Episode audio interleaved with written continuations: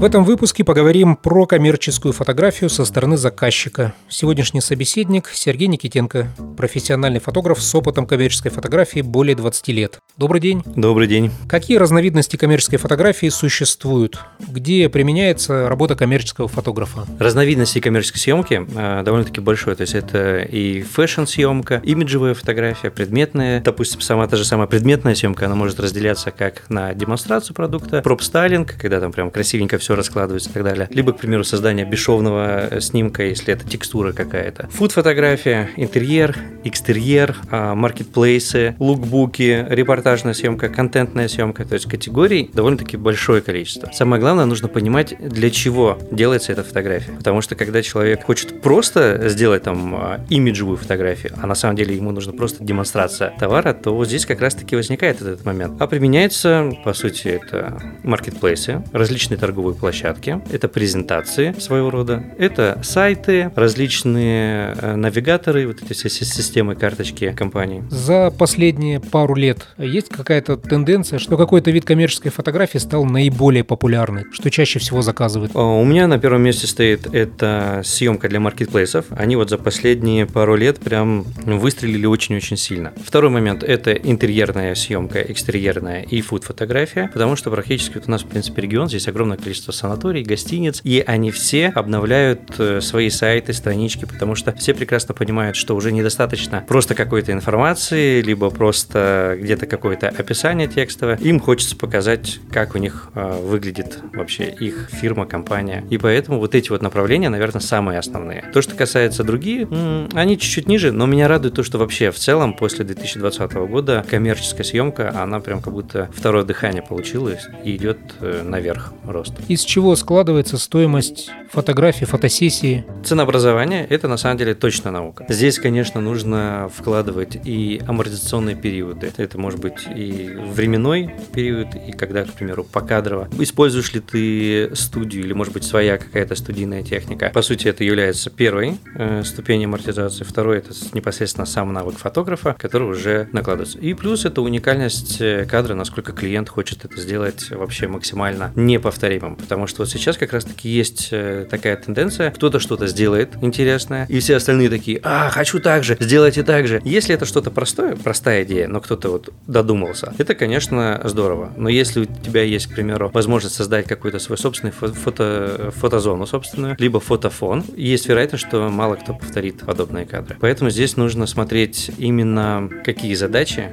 у фотографии, насколько уникальность хочется продукт, будут ли здесь используются модели, студийная съемка, мейкап, стилистика или же нет. А на самом деле, мне кажется, когда клиент заранее формирует какой-то бюджет для э, съемки, вот этот как раз-таки момент облегчает сам процесс съемки. Допустим, очень часто, если по фуд-фотографии брать, у меня клиенты бывают, начинают говорить, о, вот, может быть, дороговато. Хотя, допустим, цена 500 рублей за позицию в меню. Потому что, к примеру, салат стоит 300 рублей, клиент начинает думать, вот салат стоит 300, я за него него сейчас плачу 500 рублей. Ну как так? Это же не должно быть так стоить. Но на самом деле, вот как долго клиент собирается использовать эту фотографию? Допустим, год. К примеру, э, в меню э, в заведении 40 позиций. Условно, это 20 тысяч на съемку фото, плюс э, просто простая типография какая-нибудь, это около 10 тысяч, то есть у нас получается 30 тысяч. И если это все разделить, то в день с одного блюда нужно откладывать там около рубля, 2 рублей. И то есть получается вот этот вот бюджет, если заранее начинать копить, то за год есть э, полностью сумма, которую можно потратить на рекламу. И здесь вот как раз-таки для клиента может быть гораздо легче. Заказчик как должен сформулировать техническое задание для фотографа, чтобы оно было максимально корректным и эффективным? На самом деле, если фотограф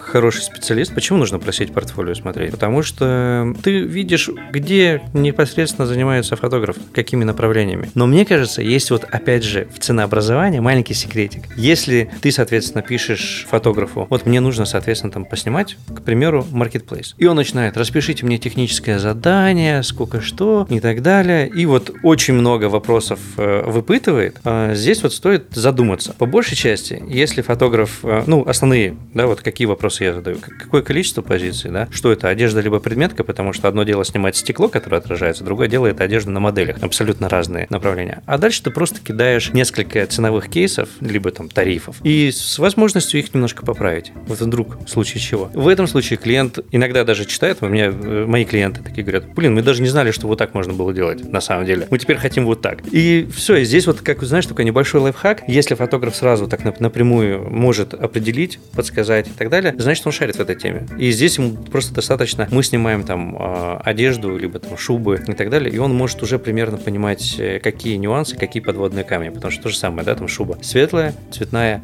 черная, абсолютно разные варианты, как это нужно снимать. Какие могут быть дополнительные затраты для заказчика перед съемкой? В принципе, здесь можно даже выделить списком. Это студия, модель, стилист непосредственно по одежде. Опять же, нужен, не нужен. Это мейкап и стилист по образу. Соответственно, декоратор, который может создать полностью индивидуальную локацию. Организатор, опять же, если необходим. И ассистенты. В принципе, именно для вот такой э, классической съемки в любом из направлений это подходит. Здесь э, достаточно. На чем можно сэкономить? И можно ли сэкономить? Всегда нужно стремиться к тому, чтобы была разумная экономия, чтобы как бы при этом и качество было хорошее, и по стоимости. В первую очередь сэкономить можно именно если есть четкие задачи. То есть, когда, к примеру, клиент обращается и говорит, нам нужно что-нибудь поснимать, и потом по факту во время съемки разберемся. Во время съемки оказывается, что надо было еще что-то взять, к примеру, или какие-то идеи и тому подобные вещи, и можно даже снимать, к примеру, там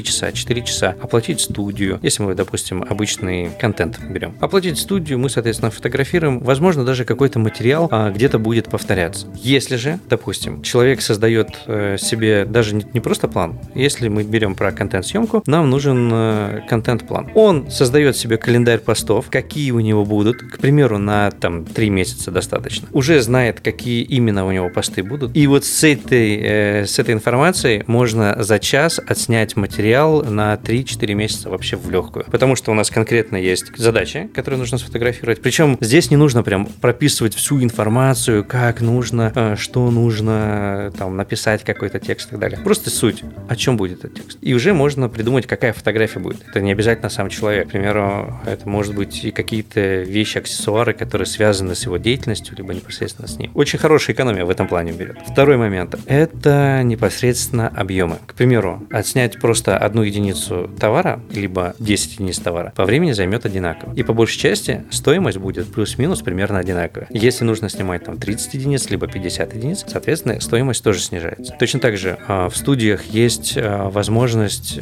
купить абонемент. Соответственно, там при покупке, к примеру, там 10 часов, у тебя час-два может быть в подарок. С моделями съемочный день стоит дешевле, чем заказать на час, ну, по часовой оплаты, на, на то же время, к примеру. И тем самым можно довольно-таки хорошо снизить ну, общую стоимость съемки. Есть какие-то универсальные правила, как подготовиться к фотосессии? Я понимаю, что фотосессии могут быть разные, но, может быть, какие-то есть основы. Да, конечно, это, по сути, план, мудборд, скетч, если нужен, техническое задание, потому что без ТЗ результат может быть ХЗ, и, по сути, все. То есть, если у нас есть, условно, чек-лист, что нужно снять, для чего нужно снять, э, вот это самый главный вопрос. Вообще, я советую клиентам идти от обратного. Возможно, фотографа искать далеко не в самую первую очередь, а чуть-чуть попозже. Первое, что нужно, нужно понимать, для чего это делается, куда это пойдет. Если это marketplace, должен быть либо это фото, либо соединение фотографики, а может быть только видео, и фото здесь вообще не нужно, допустим. Если это меню, какое оно будет, на чем оно будет напечатано и так далее. И вот таким образом, идя от обратного, можно как раз-таки конкретно уже дать фотографу задание, что именно нужно снять, для чего нужно снять. Потому что просто банальный пример, это те же самые баннеры. Если, к примеру, он висит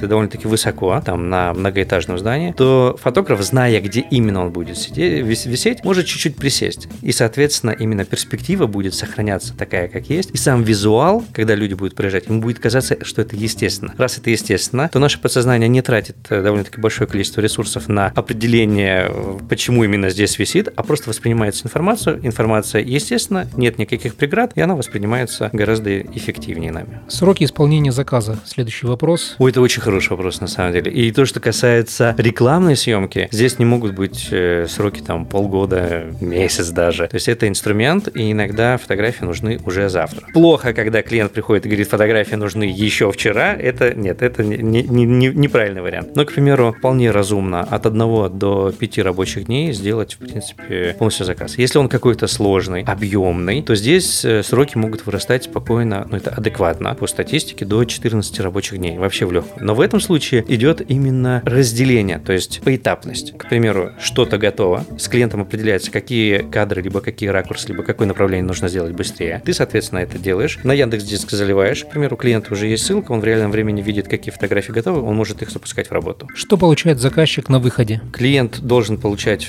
фотографии в полном объеме, э, фотографии уменьшенные для тех же самых там социальных сетей либо интернет-площадок, потому что не у всех есть свои дизайнеры, не все умеют работать с редакторами, поэтому вот этот вот вариант, ну, условно, под ключ, он должен присутствовать всегда. К примеру, когда у клиента есть и полный формат, и уменьшенный для социальных сетей. Второй вариант, он сразу берет, может выставлять, чисто ему текст нужно будет добавить, это если куда-то нужно. Первый вариант, если все-таки решится добавить какую-то инфографику, либо э, в типографию, дизайн, э, полиграфия, ну и куча других вариантов, которые стоят именно постобработки. Как раз-таки вот это все используется. Плюс нужно всегда узнавать, какие форматы необходимы для клиента. Это горизонтальный, вертикальный, вертикальный тоже там э, соотношение сторон, потому что те же самые маркетплейсы имеют одно соотношение сторон. Если это социальные сети, у них совсем другое соотношение сторон. Опять же, квадрат, либо это должен быть какой-то прямоугольный, вытянутый. Ну, это все нужно учитывать. Если это для сайта, то здесь вообще прям ограничений вообще никаких нет, возможно, даже в PNG делать. То есть все зависит, конечно же, от задач. Но вариант полный формат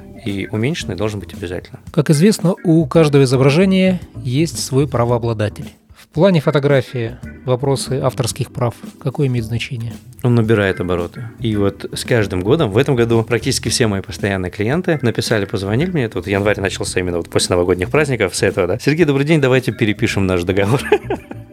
И вот все э, прописали, указали, уделили внимание. То есть основную часть мы оставили как есть, а именно момент передачи авторских прав. Кто имеет право, где выставлять, как выставлять, нужно ли кого-то указывать или еще э, какие-то там дополнительные условия. Это все прописали, потому что к этому все больше и больше с каждым э, годом больше требований идет. Зачастую авторские права принадлежат фотографу, а то, что касается где использовать как, здесь нужно уже учитывать этот момент. А, как правило, договор заключается, ну, желательно, чтобы непосредственно с самим фотографом. Если есть организатор съемки, то заключается с организатором, но все равно организатор потом заключает э, и договор с фотографом, где прописывается, ну, помимо ТЗ, как раз-таки вот эти моменты, кого где нужно отмечать, не нужно отмечать, как это все выставляется. И если есть модель, здесь нужно заключать релиз с моделью. Здесь, опять же, либо релиз входит уже в имеющийся договор, либо отдельно с каждой моделью а, заключается релизная съемка. У нас в регионе, к сожалению, а, или, может быть, к счастью, этот момент э, не очень хорошо развит, то есть у нас все в таком, я скинул фотографии, мне деньги перевели, а по сути же оплата не является передачей авторского права. За фотографом остаются авторские права. Он является автором, как, как ни крути, потому что если прям продавать авторство, то там ценник просто вообще заоблачный. И сейчас очень большая практика практика именно судебная, потому когда э, клиенты используют, не используют фотографии, ну, сейчас чаще, чаще всего используют фотографии, на которых у них нет прав, и, соответственно, их потом судят. С моделями почему нужно заключать э, права? Здесь вот как раз-таки может быть э, такой нюанс. Маловероятность, но у нас, в принципе, даже вот в России уже несколько таких случаев были, когда модели фотографировались, причем, в принципе, все прилично, то есть там ни, никакой не ню, но у них появлялся молодой человек новый, либо еще что-то, он начинал качать права, он начинал наезжать. А зачем вот эти все качели и так далее. Если есть релиз, ты, соответственно, можешь сказать, извините, как бы есть вот подобный материал. еще могу э, один из примеров э, вот именно в моей практике привести то, что хорошо, что это не на постоянной основе, это редкий случай, но просто как пример, который имеет место быть. У меня есть клиенты, у которых получается свое э, ателье с одеждой и так далее, и они использовали родственников в качестве съемок. Ну, детишки, все дела, все хорошо. И когда я фотографировал, я такой, вот релиз, если что, пусть заполнят. И они такие, это же наши родственники, мы вообще кровь одна. И так далее. Ну, по сути. Но потом они поднялись, у них там целый э, завод производства. Все замечательно, все хорошо хорошо, и вот родственники, по сути, на своих же родственников подали в суд за то, что они используют фотографии детей, не имея на это права. К сожалению, вот такой вот случай, который показывает, как может развернуться. Один из вариантов. Конечно, я желаю, чтобы все было всегда хорошо и замечательно, но тем не менее. На что обратить внимание при поиске исполнителя, при поиске фотографа? Ну, по сути, это как пазл. Ну, то есть вот, когда прям элементы сходятся, во-первых, а, самый первый момент общения. Как человек пишет, как человек отвечает, как клиент со мной разговаривает, как я как, как разговариваю с ним. Если на этот момент уже есть какие-то непонятки, либо еще что-то, ну, имеет место задуматься. У фотографа должен быть портфолио, адекватный э, ценник, но опять же, адекватность цены определяется разными факторами, да, и для кого-то как бы разные а, сегменты, разные структуры бывают, либо там целевая аудитория разная, поэтому этот вопрос очень-очень скользкий, но вот именно для клиента должно быть адекватно, то есть он понимает, что да, вот здесь вот все хорошо. Нужно еще смотреть, какие результаты вообще фотограф приносит, какие фотографии. Всегда можно попросить э, прислать не просто там портфолио, а какие-нибудь фотографии в высоком разрешении, чтобы именно посмотреть, что именно он делает. У меня, к примеру, э, есть несколько таких ссылок, то есть помимо того, что вот загляните у меня вот здесь, вот здесь есть фотографии, я могу еще прислать, но это больше всего касается интерьерной съемки, э, присылаю ссылку, где прямо в полноформатном э,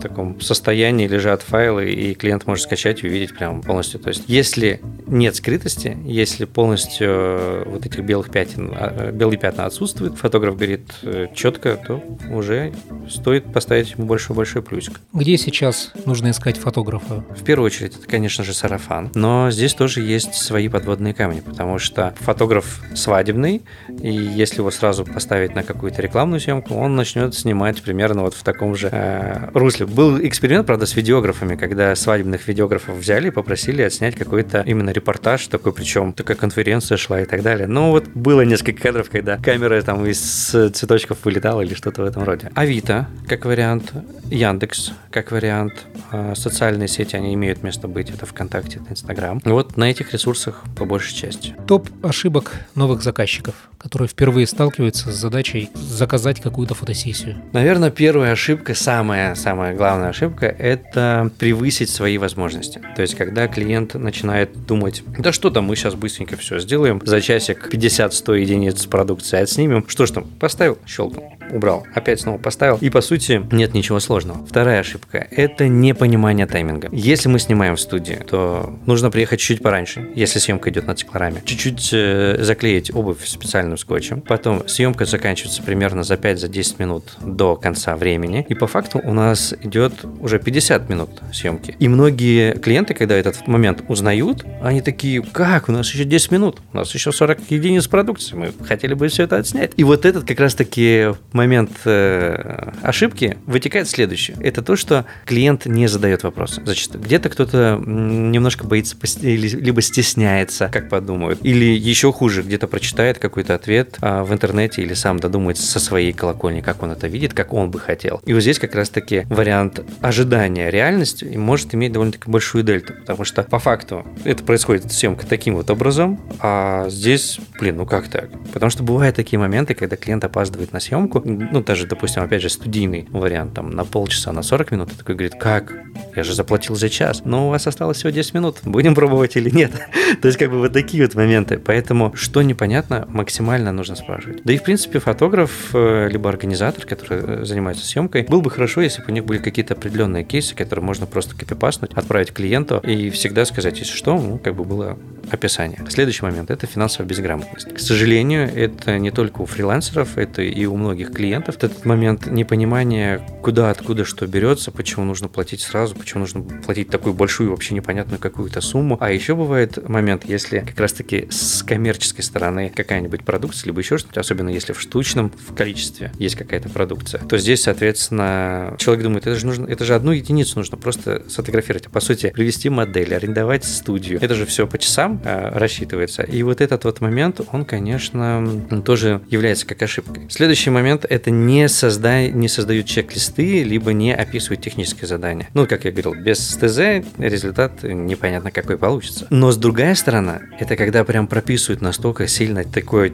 четкое, даже иногда превышают ТЗ и могут прямо отпугнуть исполнителей и, в принципе, показать свою некомпетентность тем, что, особенно когда вот бывает описывают технические характеристики фотоаппарата, которые ты понимаешь, что, ну, техника должна быть чисто тушка лям на 2 примерно, тогда соответствует того, что здесь описывается, или, соответственно, ты понимаешь, что клиент не понимает всего, требует очень много, и грамотнее было бы, допустим, либо ему объяснить эту ошибку, либо отойти в сторону и позволить самому случиться уже с другими фотографами, к примеру. Неграмотное вмешательство в процесс съемки. Когда человек не доверяет специалистам и такой, типа, давайте я расскажу, как должно быть, или еще что-то. Конечно, бывает, э, можно внести свое мнение. Или бывают э, такие кейсы, когда клиент может прям реально объяснить. У меня вот недавно был случай. То есть э, клиент говорит, хочу вот такой буклет. Я говорю, вот с точки зрения маркетинга, фотографий, он ни капельки не продажный. Ну, вообще, давайте сделаем по-другому. Он говорит, нет, я хочу вот так. Я говорю, это не работает, продаваться не будет. Сразу объясняю. Он говорит, я знаю, но я просто хочу сделать такой буклет для себя. А типография делает минимум тысячи штук экземпляр. Поэтому я заказываю съемку, делаю буклет один для себя, а остальные тысячи, ну, выстрелит отлично. Нет, ну, что поделать, я все равно эти деньги потрачу. И вот в таком случае ты сразу понимаешь, да, понятно, что здесь происходит. Но если клиент прям очень сильно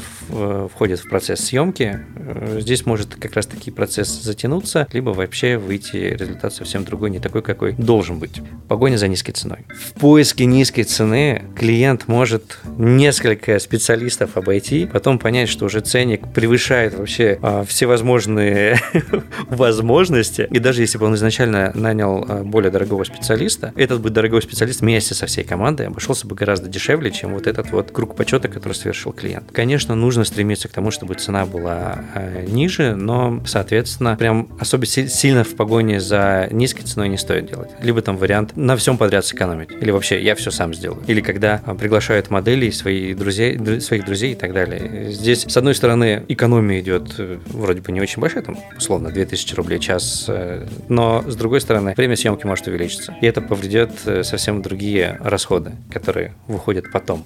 Предоставить один единицу продукции, если это коммерция. А, неважно, что это там одежда, либо сам, сами предметы какие-то. Потому что если есть несколько вариантов, можно созда- создать какой-то более интересный композит. Либо а, можно один тюбик там открыть, показать, что внутри, как это все происходит, но при этом а, рядом есть э, полностью закрытый. То есть вариантов гораздо больше. Когда клиент а, приносит какой-то один вариант, то, соответственно, очень сильно ограничивает и связывает руки фотографу, видеографу.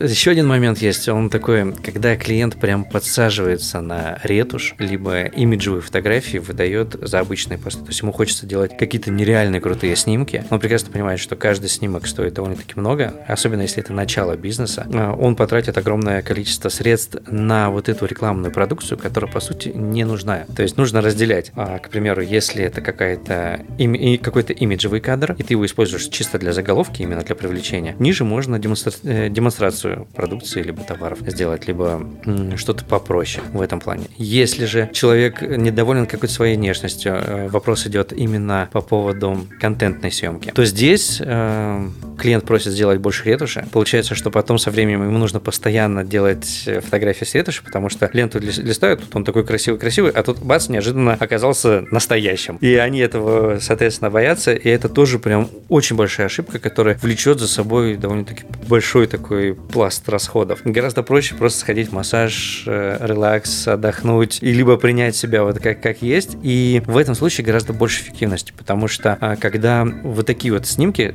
все снимки с такой вот прям э, сильной ретушью, особенно если разные фотографы, видно, что рука разная, как бы ретушь чуть по-разному ложится. Но здесь как раз-таки потенциальные клиенты этого клиента могут понять, что что-то здесь не гладко, раз их обманывают даже вот на по факту обложки. Отсутствие вежливости очень часто бывает, особенно когда происходит этот вот э, круг э, почета в поисках э, более низкой цены, э, теряется вера вообще ко всем специалистам, кажется, что все абсолютно специалисты, они мошенники, просто есть мошенники, которые берут чуть побольше, а есть мошенники, которые берут чуть-чуть поменьше. Вот, и как раз-таки в этот момент э, даже просто наезжают очень, сильно, то есть у меня были моменты, когда клиенты прям такие, а вы вообще знаете, что, что такое экспозиция хотя бы для начала? Начала. Такой, вау, хорошо. Вам какой? Низкий ключ, высокий ключ. Ну, то есть, как бы вот э, в таком ключе. А, фокус-группы знакомых. Это тоже, особенно на старте, особенно в начале, когда есть какие-то мысли. Ты не определился с целевой аудиторией, такой спрошу своих друзей и родственников. И вот этот вот момент, особенно по поводу съемки, там провели какую-то съемку. То есть специалист должен объяснить, почему, а, зачем а, все находится на нужных местах, именно там в кадре и так далее. Когда начинает э, спрашивать своих знакомых, которые особенно не занимаются ни этим видом деятельности, ни рекламной э, деятельностью, они начинают придумывать какие-то варианты. Да, понятное дело, со своей колокольни. Но здесь вопрос, являются ли друзья и знакомые той целевой аудиторией, которую ты, соответственно, собираешься продавать. Здесь нужно, если собирать фокус-группу, а ее нужно собирать, это хороший такой подспорье, то нужно прям понимать, где именно твоя ниша, где именно твоя целевая аудитория, что именно они хотят, и фокус-группы нужно собирать всегда заранее. У нас, к сожалению, практика есть, когда вот мы сделаем фотографии и опросим людей, понравились им или нет, а должно быть что-то вот в другом моменте. И вот, ну, такой полу полуошибочка, наверное, завершающего. Здесь как раз таки завершающая. Это когда клиент говорит, я хочу вот так же, как у популярного конкурента в своей нише, в своем сегменте. Здесь прям такой момент. То есть кто-то другой, не ты, что-то придумали, или им кто-то придумал, сделали какую-то локацию, и тебе просто хочется повторить все точно так же, потому что у него получается, и ты хочешь, чтобы у тебя получилось. А зачастую любое вирусное произведение, ну, за исключением некоторых случаев, э, по сути, в него вливают довольно-таки большое количество средств, чтобы, соответственно, раскрутить, и он становится довольно-таки популярным. Когда на этой же волне ты делаешь все то же самое, ты больше начинаешь его популяризировать, потому что его имя известно, твой бренд неизвестен, смотрят такие, а, точно, это же они, кому-то сказал, и перешли, даже не имея никакой ссылки, то есть вот в этом случае, конечно, нехорошо. Ну и плюс понимание, что за тобой кто-то повторяет, либо еще что-то, нужно искать уникальность. Мне кажется, в этом прям большой-большой плюс.